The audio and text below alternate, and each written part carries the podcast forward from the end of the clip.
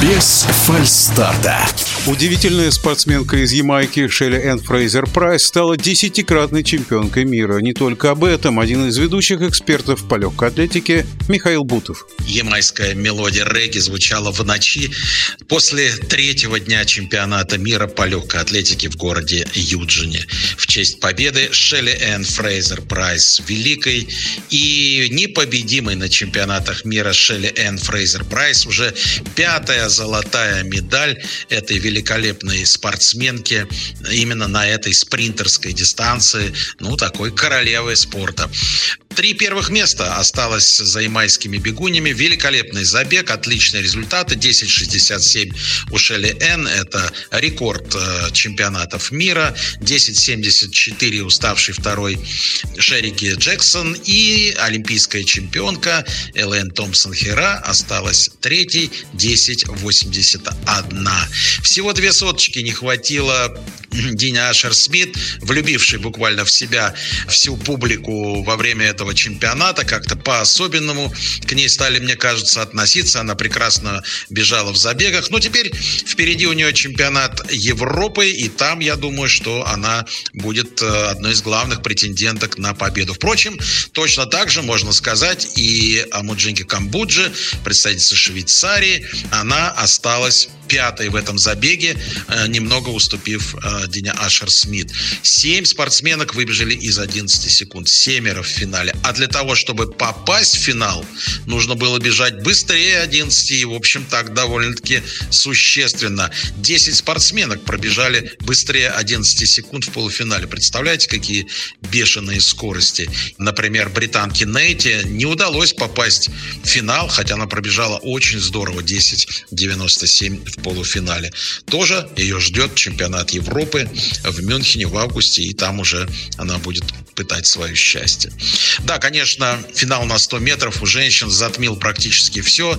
Парад причесок, парад каких-то неимоверных эмоций, которые были на арене Юджина в этот вечер. И танец, танец, регги в исполнении Шелли Н по окончании забега. Немножко, может быть, в тени остался финал в беге на 110 метров с барьерами у мужчин. Но Грант Халвей, американец, э, сумел легко победить на этой дистанции. 13.09 у него, 13.01 у него было в полуфинале. И Гран Халлоуэ действительно был в недосягаемости. А все почему? Ну, помимо его готовности, его великолепного бега, это еще и две потери в финале, а, в общем, даже и три в итоге потери в финале. Одна случилась еще до его начала. Олимпийский чемпион Имайц Парчмен травмировался и не смог э, выйти на старт в финале.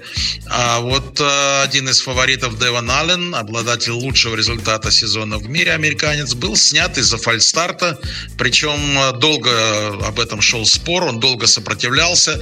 Ну, в общем, для такого высокопрофессионального спортсмена казалось, что это может быть и странно, что он так долго упорствует. Но потом все объяснилось, потому что оказалось, что он превысил допустимую скорость реакции, представьте, всего на одну тысячную секунды. На одну тысячную секунды.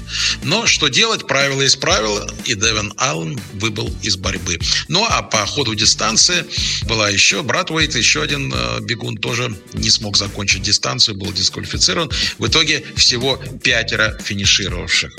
Ну и еще одна сенсация, можно сказать, хотя какая же это сенсация? Победила-то олимпийская чемпионка Кейти Наджот, выиграла прыжок шестом. Да, именно она, никто ее, в общем-то, не числил сейчас в фаворитах. Очень такой посредственный сезон она проводила, никаких высоких прыжков не было.